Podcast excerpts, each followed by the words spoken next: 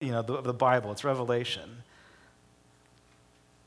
But even at that, I'm like, wow, okay, God, I know I have a word from God for your people today.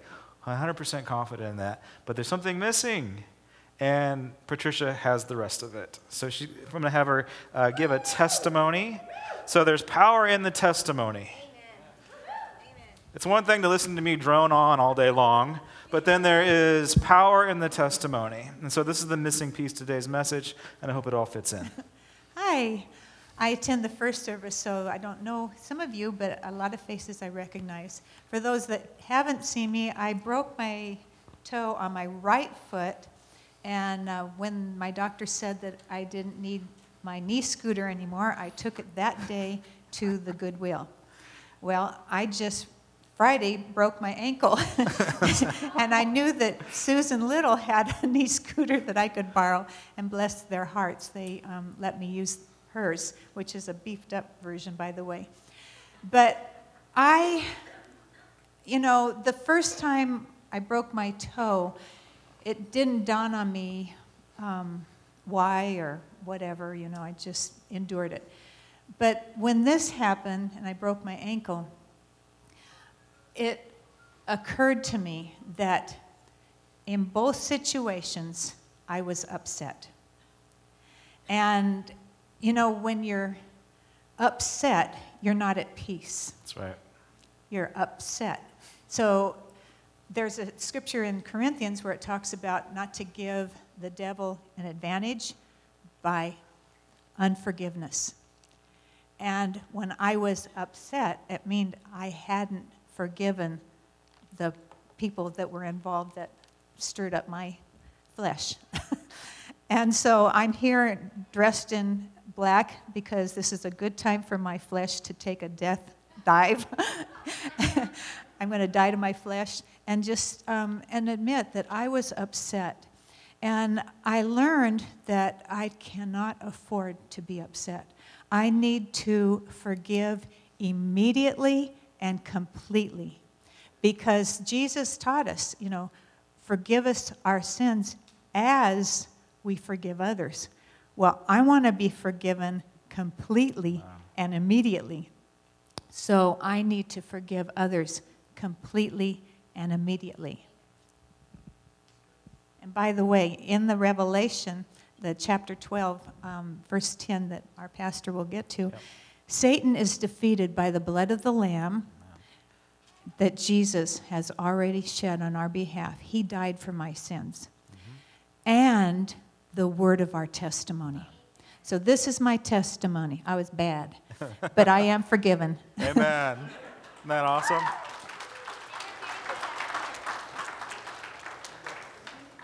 That's right. Uh, when we started this little camp, this, this series, the 66 week series, part of it was a trip to Israel. So the person with the best attendance gets to go to Israel with me. And that person is Sue Macon.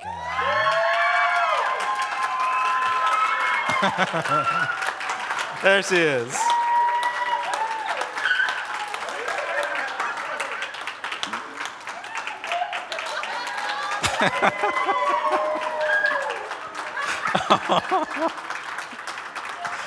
oh, that just made my day. Did you miss any Sundays, Sue? Not a single one. And it was more than 66 because we had some fillers in there, like Christmas and Easter and things like that. So, wow. That should inspire us all. She did not miss a single Sunday, and because of her faithfulness, she gets to go to the Holy Land. All right. Isn't that cool? This is the verse that Patricia was referring to. So again, this is the missing piece to my message. Chapter 3 or chapter 12, verse 10. Then I heard a loud voice in heaven say, "Now have come the salvation and the power and the kingdom of our God and the authority of his Christ. For the accuser of our brethren, you're the, you're the brethren, the accuser is the devil. The accuser of our brethren, who accuses them before God day and night, has been hurled down. They overcame him by the blood of the Lamb and by the word of their testimony. Not cool? All right. Revelation is a very complicated, strange, mysterious book. And it's been an amazing journey for us to go through this as a church together, like even me personally, because every time I read the scriptures, there's something new that I learn about God. There's something that I knew uh, that I learn about myself. There's higher levels of revelation. There's more to glean. I can never get enough of this Word of God. And I don't even, I, don't, I don't count. I don't know how many times that I've read through the Bible. But I know that my understanding of Revelation is so much richer because I've read this book in context, cover to cover. And you can't pick up Revelation, you can't pick up the Bible and then read Revelation and understand it properly if you don't read Genesis if you don't read Isaiah, if you don't read Ezekiel, if you don't read the Gospels, you will not understand the heart and the message of the book of Revelation. You'll just do really weird stuff with it. Like you'll have a YouTube channel about end times and things like that. If you don't understand the, the, the, the, what it's communicating, like this book is one unified piece this is God's map. It's his love letter. It's his, it's his word. He's communicating to his people. And this book was written to us by a, a, number of different people over thousands of years. And that's just what we have that's written. That doesn't include the oral tradition that gets passed down from generation to generation before, I don't know who wrote it, Moses, I guess, before they begin to. I actually think that Abraham was a writer. That's just my own personal opinion. But it all makes sense. It is scary how this story fits together. And when you've, when you've read the whole thing and you begin to read Revelation, you, you see the, the, the mirror images come to life. You see the theme that's being communicated. And uh, when you read this book this week, a couple of things will happen. One, you're going to be blessed that you will be blessed.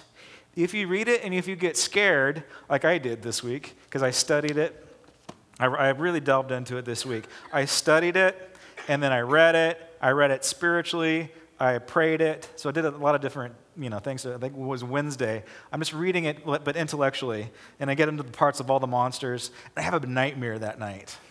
so, and um, so if you read it and if you have a nightmare, it's okay.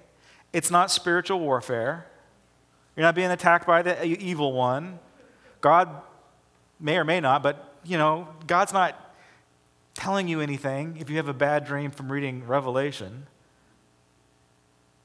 Because anything from the Word of God, any communication from God to you, if it does not build up, if it does not edify, if it does not encourage you, even in the areas of correction, if it doesn't give you hope, it's not from the Lord. Correction can give you hope. Do you know that? Because God disciplines those that He loves. So if you're being disciplined by God, grow up, accept it, say, okay, you're right, Lord. This is good for me because you love me. You discipline those that you love. So, discipline is not a bad thing, folks. But anything that tears down, that brings depression, that makes you feel icky without hope, that ain't from the Lord. And there has been many uh, fancy preacher that can make you feel guilty by reading the Bible. But that is not what we are. Uh, lots of different genres and lots of different Perspectives from Revelation, written by John, uh, traditionally one of Jesus' apostles, his closest friend, his buddy, younger than Jesus and the rest of the apostles. He is in his later uh, season in life. He is in jail. He used to pastor the church in Ephesus. And he's writing a letter, just like Paul would, just like Peter would, to other churches, to these seven churches. I'll be talking about the seven churches on Wednesday night because we just don't have time to do the whole book. So we'll be talking about the letter to the seven churches on Wednesday night if you want to join us at 6 o'clock. 6 or 7? 7 o'clock. I'll be here at 6, but. Um, and so it's John is writing to a specific situation, to specific churches in that time period. Yet at the same time, he is writing about Genesis. And at the same time, he is writing about time before time existed, the very fall of Satan himself. He writes about that. And to make matters more confusing, he writes to us in the future, to us today. Right, let me ask you guys a question. Uh, how many people used their debit card to buy something this week? Your debit or your credit card? Should be all of us. How many people used an automation to pay a bill, your gas bill, your electric bill. It's just automatic. You don't even know what, how much it will cost, right? It just automatically got drafted out of your account. You didn't even think twice about it. So easy, so convenient. You're not, you know, you're not getting a late payment because the computer paid it for you. You didn't have to think about it. How many people have the Starbucks app on your phone and you bought Starbucks with your phone? You, you didn't take out your cash you, you didn't even take out your plastic, but you used your phone to buy your coffee, right? Is there, anybody do that this week? You got your points and get your little stars for your coffee? So convenient. I know. You can even order your coffee as you're driving down the road before you even get to Starbucks, and then they'll have it ready for you. Anybody have an Apple Watch? Anybody have one of those? You guys are duds, man. Like, first service, first service, like, how many Apple Watch users did we have? Like, yeah, a whole bunch. No Apple Watch users in here? No, we're all poor. Second service is poor. Okay, we got one. We got one, at least one Apple Watch. Okay, did, did you use your did you use your watch to buy anything? Not yet, huh? All right. So we, first service we did. I have a friend that's a techie that did too. But um, like, she used her watch to buy stuff at Sprouts. My friend scanned his watch at, you know, I don't forget what store it was, but he has his Bank of America card on his screen. Crazy, huh? Okay, that, it's crazy to me. It's crazy to him and all of us old folks. But for the young people in the building, we're like, that's cool. What's the big deal? in Minnesota this week or the last month. Uh, there's a company, a business uh, in Minnesota. Um, white Christian people. Middle America, white Christian, most likely Republicans, or at least they look like they're Republicans, right? Their company is putting a chip in their hand the size of a grain of rice so they can clock in and clock out, and they can go into the break room and buy their snacks with their chip in their hand. And you just watch this on Google it. It's like, I'm not making this stuff up. Google it. Um, and their, their response is, it's so convenient. Like, aren't you scared a little bit about it? It's like, I'm, I'm kind of afraid I'm going to get an infection, but beyond that, no. It's, it's so convenient. I don't have to carry my cash. I don't have to worry about my time card. They don't even have to carry their keys because they just hold their hand up to the door and the door unlocks for them. How convenient. Okay, for those of us that don't think this is a big deal, uh, well, not, again, I don't have a whole, I don't have time to get into it in detail and specifically, but the serpent of old the dragon in Revelation, he empowers two beasts. He empowers one beast to come out of the water, and he's, he's got seven heads and ten horns, all this kind of crazy stuff. And he is, he is the, the, the empowerment by the evil one, by evil forces, Satan, the devil, the guy in the red tights. He is empowered, this beast is empowered by evil to control the political environment in the world. Beast number one. Beast number two comes out of the earth, and that beast has complete control over our economics. And it says, the day will come when the beast that has control and power over the economic situation of the world, that people will receive his mark on the forehead or on the hand. That number is 666. That is his number, the number of the beast, and you will know him by that number. And we are putting chips in our hands, or maybe we'll scan our eyeball so that we will have an economic advantage because it's so convenient. Here's the thing it says that, it, that we will have to do these things. So that will give you a little bit of breathing space, right? It will give you a little bit of, okay, maybe I got a couple more days here, a couple more weeks before they force us, before they take the cash away.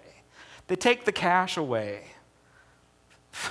it's crazy, crazy town, right? Mako and I watched a movie this week. It's, it's a, it's a uh, story that's been out for quite a while, actually. It's called Ghost in the Shell. Scarlett Johansson, see that movie? It's good. Um, but it's based off of a Japanese comic book, came out a while ago. But the whole concept of it is, is that you take somebody's brain out and you put it into a robot. And so that everything is automated. And what's the idea behind it is that you live forever, right?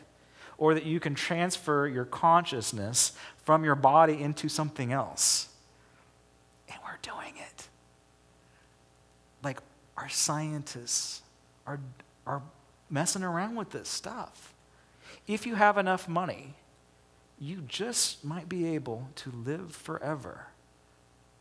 And this is, I mean, you just take a look at our, um, you know, our health insurance situation in this country. It's crazy town. Hmm? It's, I, I can speak from personal experience. The only reason why I was able to get my surgeries is because I have money and insurance. I don't have money anymore, but I have negative money, in fact.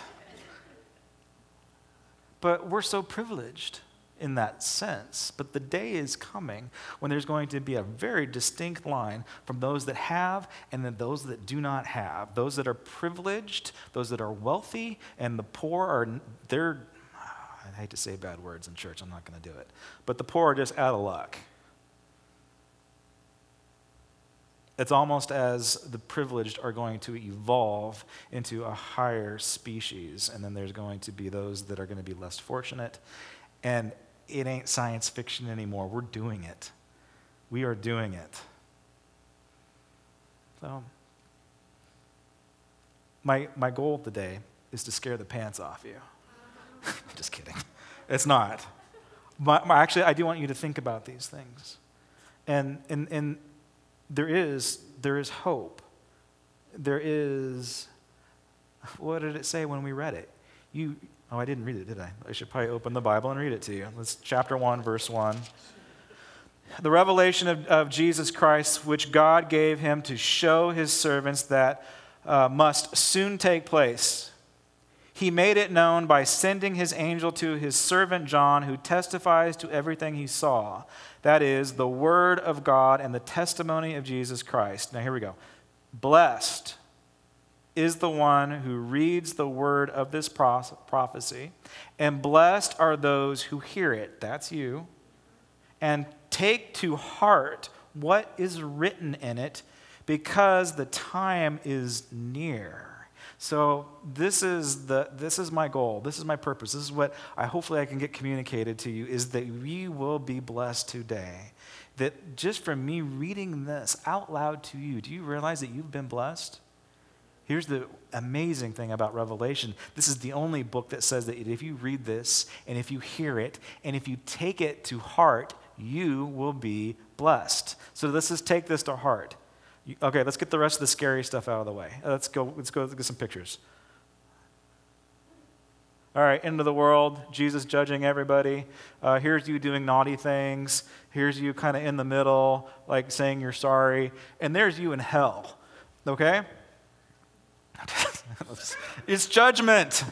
Okay, here's the truth about the Word of God is that you are going to stand before Jesus and be judged for the things that you do and do not do. That's the truth. But there's good news. We have this thing called grace. No matter what you did or how bad you were, Jesus paid the price to get you out of that last piece of the triptych. You don't have to go there, ever. So, my goal is not to scare you. Let's go to the next picture. Four horsemen of the apocalypse. Revelation has been amazing in inspiring many a, a heavy metal band cover or uh, some death rock or something like that. It's just cool, right? This is like this is the stuff that gave me nightmares. But if you say the four horsemen of the apocalypse, it's in it's the culture knows what we're talking about. They might not know that it's in the Bible, but everybody has heard of the four horsemen of the apocalypse. Iron Maiden did a song about that, right? So everybody knows. It's part of our collective consciousness. We, we know these things. We, we know that the world is going. Okay, let's take that down. It's freaking me out. We know we know that the world will end. It might not be tomorrow, it might not be for another million years, but scientists know that someday the sun is going to burn out. And we just taking a look at uh, geology. We're like, oh no, there's these things called asteroids. Take a look at the moon. The moon is littered with asteroid pots and marks. It's just inevitable that one day it's going to hit again. So we know it's going to happen. Let's just. So what does that mean for you? I don't know. Maybe you're just going to get hit by a bus on your way out. I don't know. It's going to end. But God is saying it's okay because you are mine and I am yours. You don't have to walk around in this fear. Revelation, again, it hits ancient past before John was born. It hits his current situation. It hits our future, maybe the future to come. He covers everything. He does it through symbolism. He does it through literal descriptions of what is going on. He tells you straight up what's happening, and then he gives us some rather weird mystery, you know, dark speech that we just don't understand, that we're called to uncover like hidden Easter eggs in the Bible, right? It's okay to try and delve in and to discover what these things mean. Um, I'm going to get off the pulpit for a second. Okay, so there's this, I spend like too much time on YouTube. Here's the problem with reading Revelation you get sucked into all of this conspiracy theory stuff. That is my nature. I tend to have, it happens to me every once in a while. So I went on many a rabbit trail. No, rabbit trail? Bird trail? What do you call those things? Rabbit trails. Yeah. Okay, so here's one of them. I'm not saying, Thus saith the Lord. I'm saying, wow, uh, maybe I should take this to heart. Is there something to this? I don't know. September 23rd of this year. Well, let me read. Let me read chapter 12 for you. Chapter 12, verse 1, and this is what we, we hit on earlier. Chapter 12, verse 1. A great and wondrous sign will appear in heaven a woman clothed with sun, with the moon under her feet, and a crown of 12 stars on her head. She was pregnant and cried out in pain as she was about to give birth. Then another sign appeared in heaven, and, uh, an enormous red dragon with seven heads ten horns, seven crowns on his head. His tail swept a third of the stars out of the sky. Those are the angels. So this is, this is prehistory, this is pre time, talking about the fall. The dragon stood in front of the woman who was about to give birth so that he might devour her child the moment that it was born. She gave birth to the son, a male child, who would rule the nations. This is the nativity story. So, do you see what he's, this is, this is a masterpiece, right? You see what he's doing? Like, in just in a few sentences that he read, he's addressing the past, the present, and the future, and the birth of our Lord and Savior Jesus Christ. And he says that signs and wonders will appear in heaven. On September 23rd of this year, the constellation Virgo, the Virgin, uh, let me get off this. There we go. I am off the pulpit. Mm-hmm. Okay? I'm engaging your mind. I'm not saying this is from the Lord. I'm just saying, let's just take these things to heart. The constellation Virgo will be set in the sun, and the moon will literally be at Virgo's feet. Virgo the Virgin. Jupiter is going to hit Virgo's midsection and do a 160 inside of her and come out between her legs. Leo is directly above Virgo. Leo, the royal lion, right? So whenever we think about royalty, we think about crowns. The only problem with Leo, Leo is it only has nine stars in its constellation. But for the very first time in all of history, three planets are going to collide into, into Leo, making it 12. And it, and it only happens on September 23rd. Does that mean that we're going to be raptured on this day? I don't know. I don't even know if I believe in the rapture anymore. I believe that Jesus is coming back. I believe that we will meet him in the clouds. I don't know if, it, if we're going to be beamed up like on Star Trek. I just don't know about that. I don't know if, like, I'm, if I'm doing something naughty at that very moment, do I get to go? This is what we use to get our kids to straighten up, right? Tim LaHaye made a lot of money on these books, and parents bought them to make sure that their kids were obeying. If you don't straighten up, you just might be raptured, or you might miss the rapture. No one wants to miss the rapture, right? Okay, here's the thing a God is good, and He is better than we think, and He is good all the time. We know that the end of the world is going to happen. Um, sometimes all you need to do is watch the news. Hmm?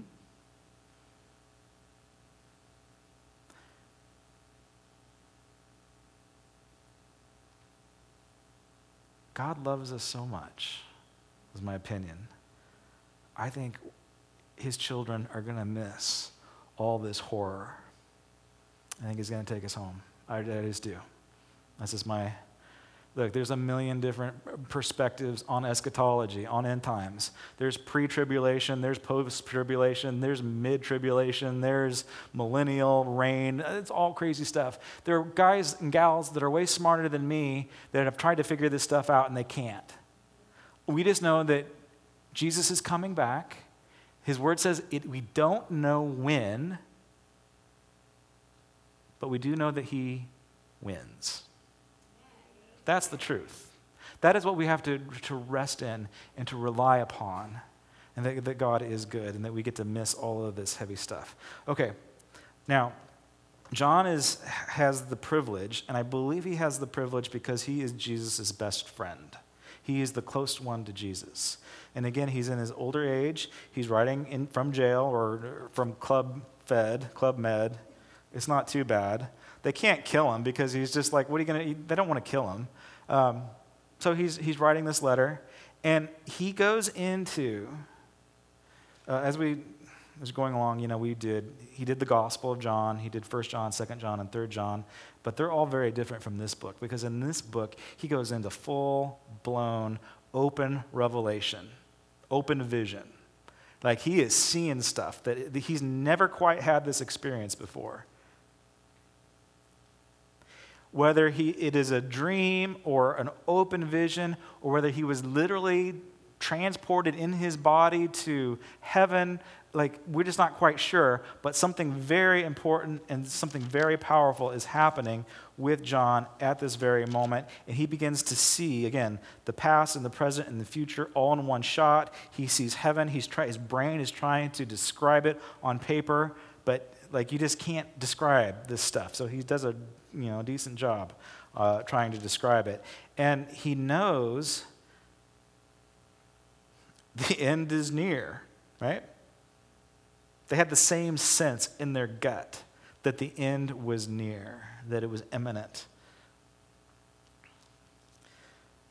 The first thing that he sees in this vision is the throne room of God, these beings that we are familiar with because of Isaiah and Ezekiel, these four beings, one that has a face of a man, the other an eagle, a lion, and a bull. They have wings, they have eyes, they're really weird looking, and they're flying around God's throne, and they're, they're saying the same thing that we sung earlier Holy, holy, holy is the Lord God Almighty. And they're, I think that they're real.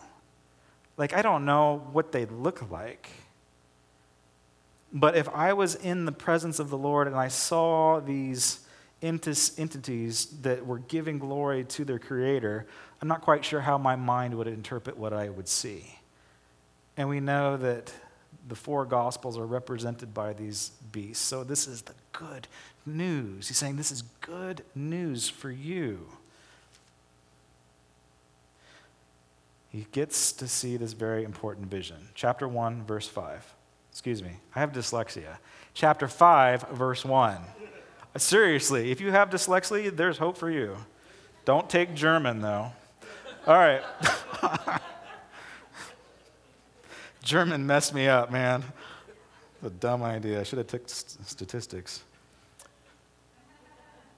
Then I saw in the right hand of him who sat on the throne a scroll with writing on both sides and sealed with seven seals. There's lots of sevens, there's lots of twelves, there's fours and threes.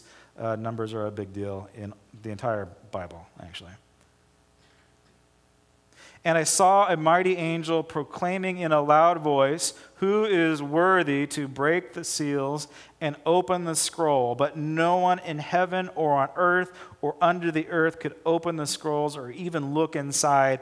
And I wept because no one was found who was worthy to open the scroll or to look inside. Not only is Revelation about end times, whatever they were going through back then, but it's also about your life. Because you see, your life is a, is a, is a work. It's a, it's a work in progress. You've heard that one before, right? Your life is a work in progress, and you have dreams, and you have, a, you know, you want to see certain things in your life come to fruition. But have, and, and you got saved. You remember the day that you got saved and you accepted Jesus into your heart, and then everything started to work out perfectly? Yeah, if that's you, you can leave right now. Just get out. I don't like you. You don't fit this church. no. Like, life is hard. Can I get an amen?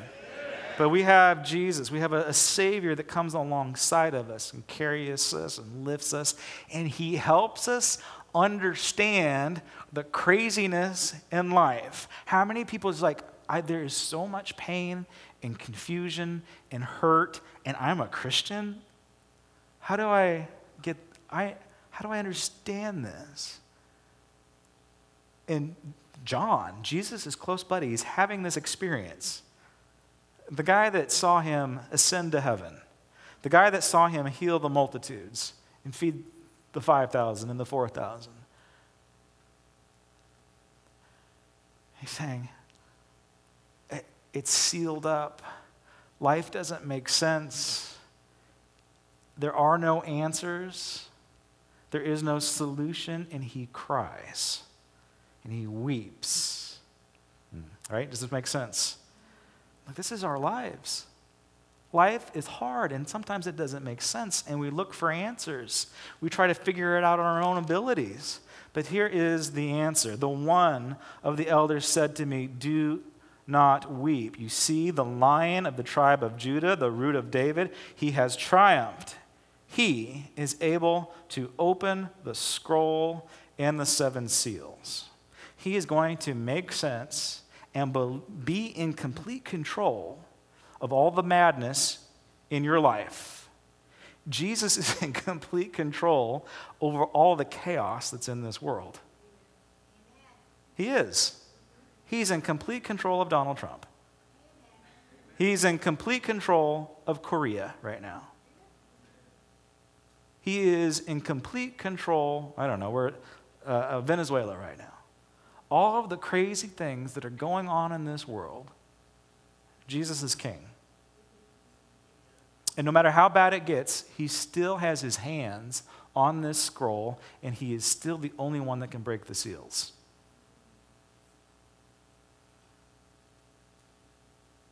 Verse 8 And when he had taken it, the four living creatures and the, 12, uh, the 24 elders, 12 on each side, again, numbers, they fell down before the Lamb. Each one had a harp, and they were holding golden bowls full of incense, which are the prayers of the saints. And they sang an old church song. Now,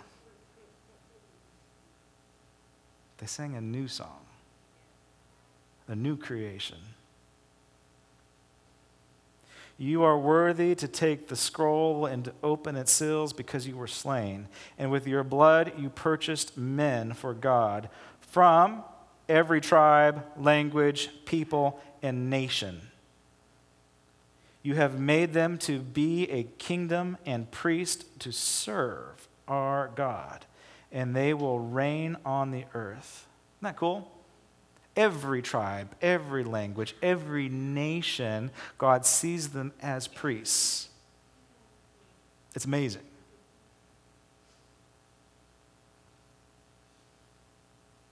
And the creature that is able to have so much control, uh, if, we, if we continue to get into it, the creature that defeats the dragon, the creature that defeats both beasts,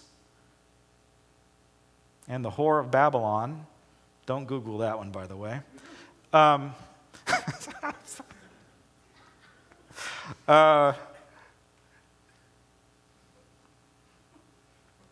is a lamb is a slain lamb, a spotless, innocent, little cute little lamb is the thing that wields so much power. And it happens in the act of serving. Loving your neighbor, loving your enemy, showing grace. This is how Jesus defeats evil. It's in an upside down world where you serve those that hate you. Interesting, huh?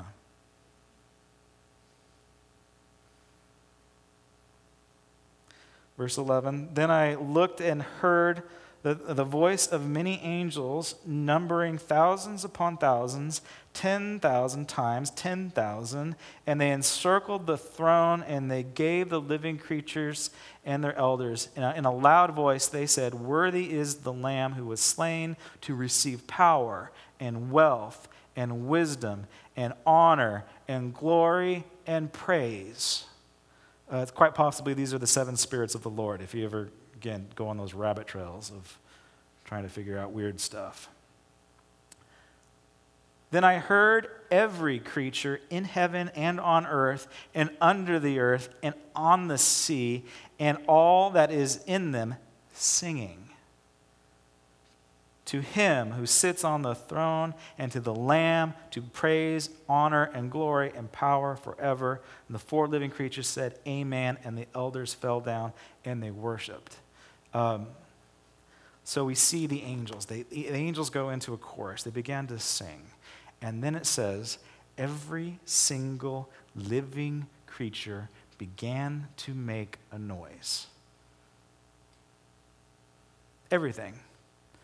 Your pets at home, your kids, you, even the rocks began to sing of God's glory everything that can make a sound, that can resonate a vibration, is at this point when, these, when, when Jesus begins to show us the truth, when he begins to reveal everything. That's actually what revelation means. It's a revealing of, the, of God's master plan, of understanding everything in its context. When he begins to reveal everything, the, the, these seals are broken up, sound becomes to emanate, and it is God's holy symphony. It, is, it was his plan to see everything worship at the same time. We begin to see heaven and earth mingle at this point. So when we were worshiping, if you felt anything at all, you began to, you were experiencing a little bit of heaven on earth. And what we are seeing here is the is all of it when it begins to open up. He opens all these seven seals, and at the, at the end of the last seal, this is in chapter 8, at the end of the last seal, it says that heaven and all of creation go silent for an hour. Isn't that cool? This is all harkening back to Genesis, by the way. Seven days of creation. On the third day, he re- on the seventh day, he rested. There was silence. So, activity, all this beautiful contrast. Now, look, I don't know what it is about the Lord wanting to be active in our everyday lives. But that is the Christian experience. In my little journey this week on going through Revelation, you have to use your brain, you have to use your intellect, you have to approach it from that aspect. So I did that. I read it, I studied it, I prayed it, I lived it, and then you experience it. Uh, the angel tells John to eat this document. You need to ingest it, get it deep down inside of you. Inside of you. So I'm, I'm like, I was reading this part about just this divine symphony of sound. You know that we don't even know what God's name is? We call him God, call him Yahweh, if you call him Jehovah, you're, you're doing it wrong. it's, it's true. The Germans made that up. Like I said, Germans are complicated. It's Yahweh, not Jehovah, by the way. Sorry. it's Yahweh or no way.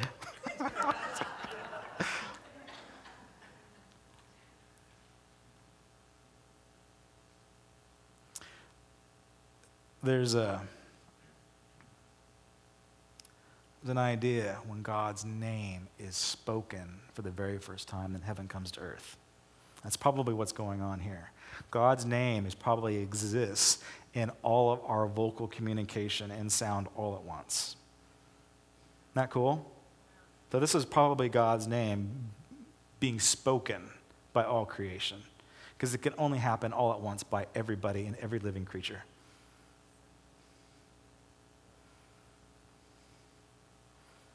And then there's silence, and we get to see it and rest in it.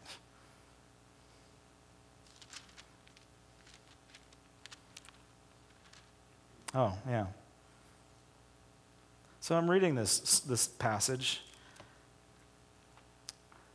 Um, not in my office, not in the sanctuary. I'm multitasking.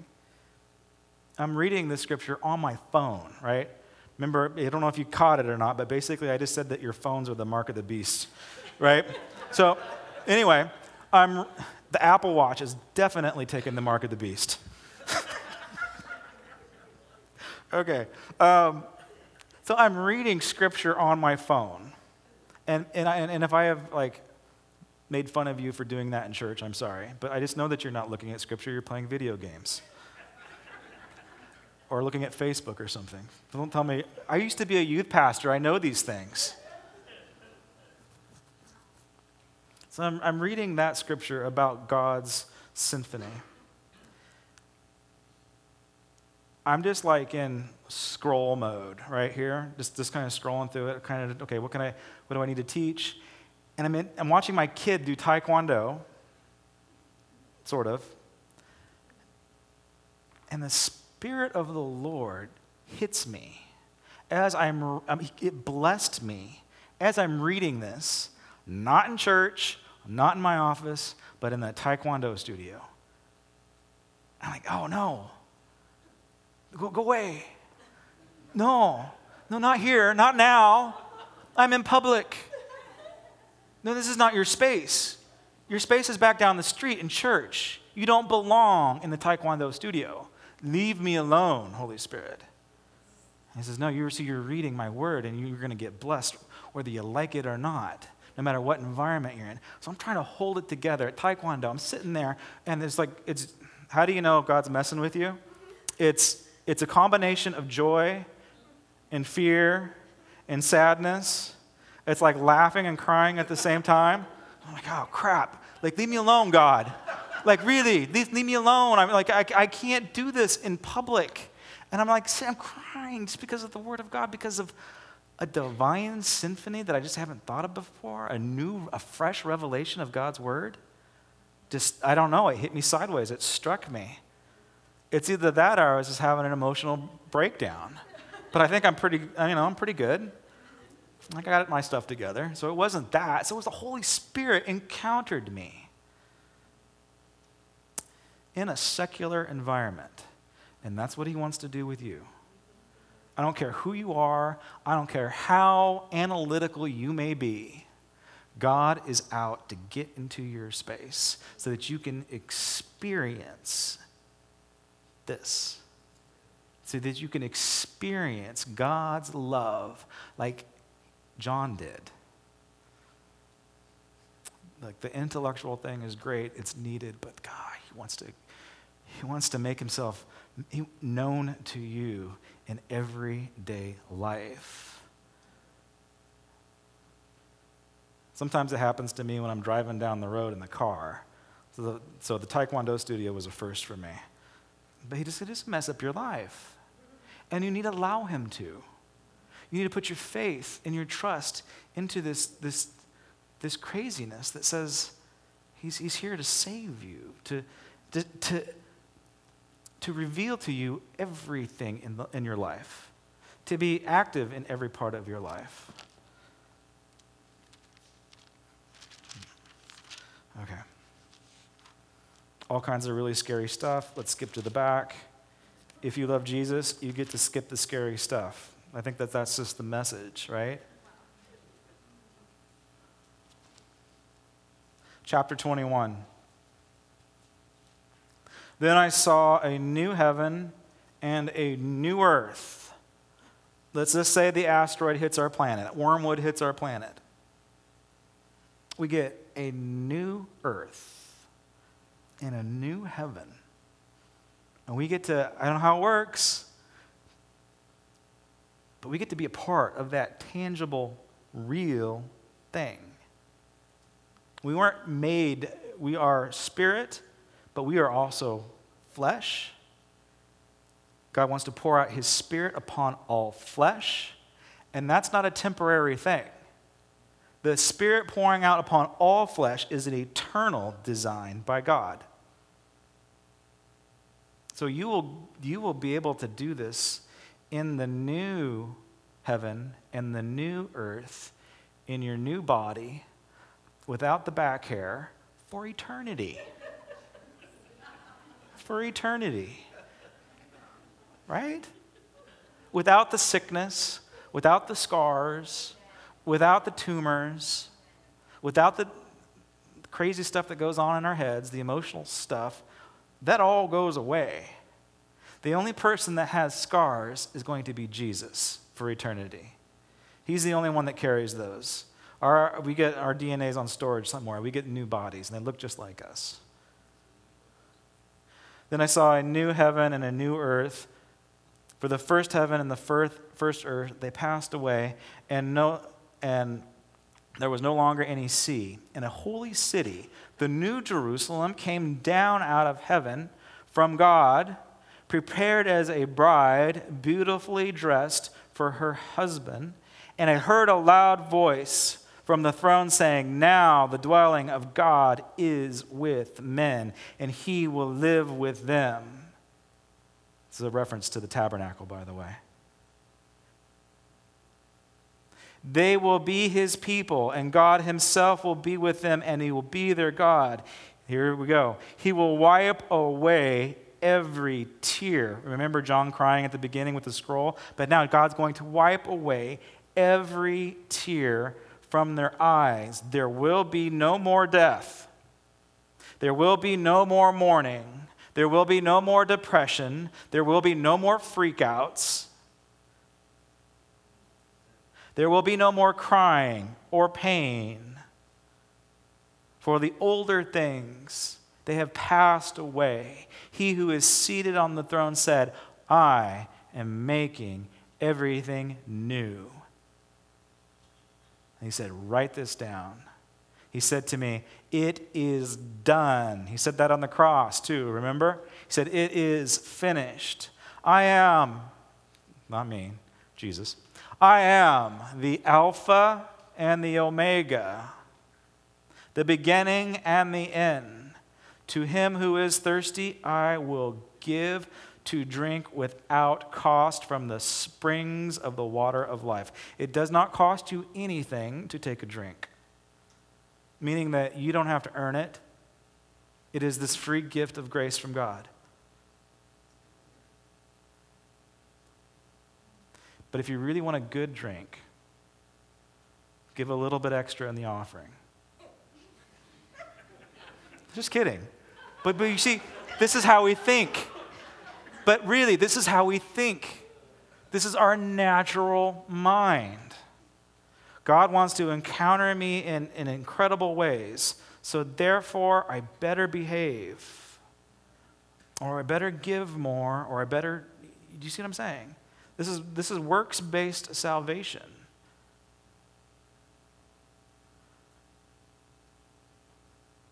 Uh, I shouldn't admit to watching this, but there's this movie called This Is the End. It's really bad. Don't watch it. But there's this scene where um, uh, Franco, James Franco, gets raptured. He, he gets raptured. Why? Because he did something good. So do you see that Hollywood, they, they understand the concept of the end times. They understand, they even understand what rapture is. They're making movies about it because it's selling. Thank you, Tim LaHaye. Um, fear sells, by the way.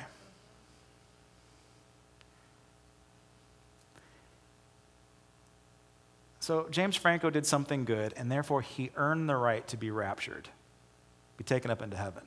And on, on his way up, he begins to make fun of his friends and does obscene gestures to them, and then God drops him. That's not how God works.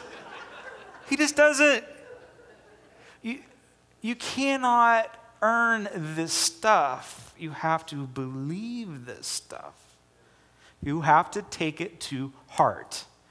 What if I sin this week? Well, then you're just you're going to go to hell in the triptych over there. No. If you sin, you get back up.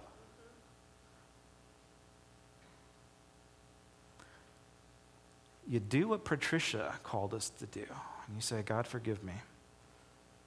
Forgive me for hurting others. Forgive me for this bitterness. Forgive me for this lust. Whatever it may be, you take care of that business and you move on back into your identity as a child of God, one who is worthy, the priest, the ministers to the nations. You put yourself back into the identity that, uh, that you and the spotless lamb are friends. You, the one that conquers the sins of the world. You have a personal relationship, and He cares deeply and intimately for you. He is promised to wipe away every tear, everything. No more pain, no more death, no more suffering. It is finished. And get the band to come on up to the front. Yeah, and I, I basically skipped everything in the middle. They say that, they say, they have, we actually have dimensions of the New Jerusalem. It's ginormous. The New Jerusalem that comes out of heaven, and we have the, the, the, the convergence of heaven and earth. The tabernacle of God is changed, and where we once went into the tabernacle of God, and if we were good enough, maybe we survived. But now God is coming to us in the form of this of the new Jerusalem, where there is no temple because we are God's temple.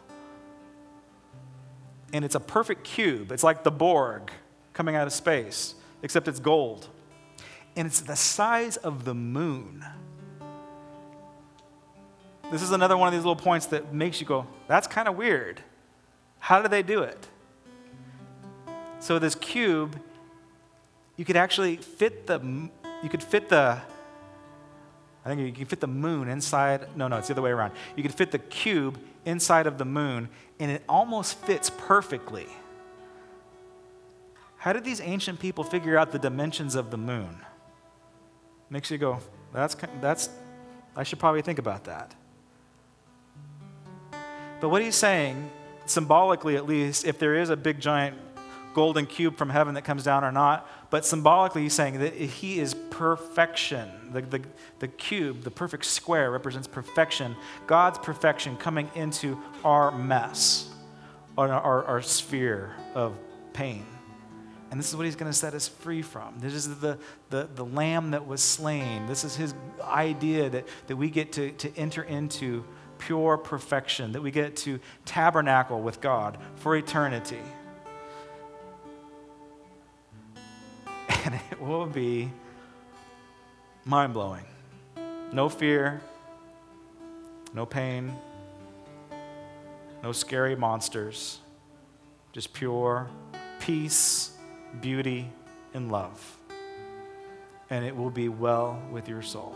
You can stand with me. Let's pray during this last song. If you need prayer for anything at the end of the service, we have uh, prayer partners and elders that will pray with you back there. Uh, God's doing amazing things in the area of healing. So if you need a physical touch in your body, we would love just to see what God does, and He's going to heal you. Uh, he can, He's willing, He's able, and in fact, you have already been healed. So let's just see it happen. Let's see it come to fruition now. Let's pray.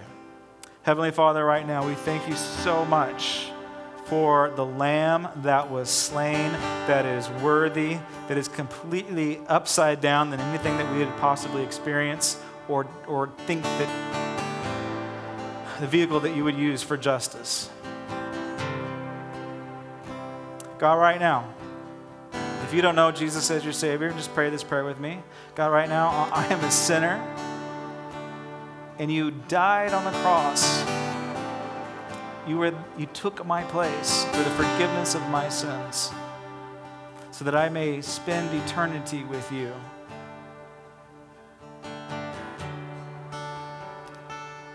If you never prayed that prayer, welcome to the family. It's not complicated, it's fun. Heavenly Father, I just pray a special blessing on everyone here as they heard the word of God, the word of God that says, if you read this, if you take it to heart, you will be blessed and not cursed. If you read this and if you believe it, you will receive joy and not fear and condemnation. Your word says if you read this and if you see God's vision and His glory, you will not have nightmares.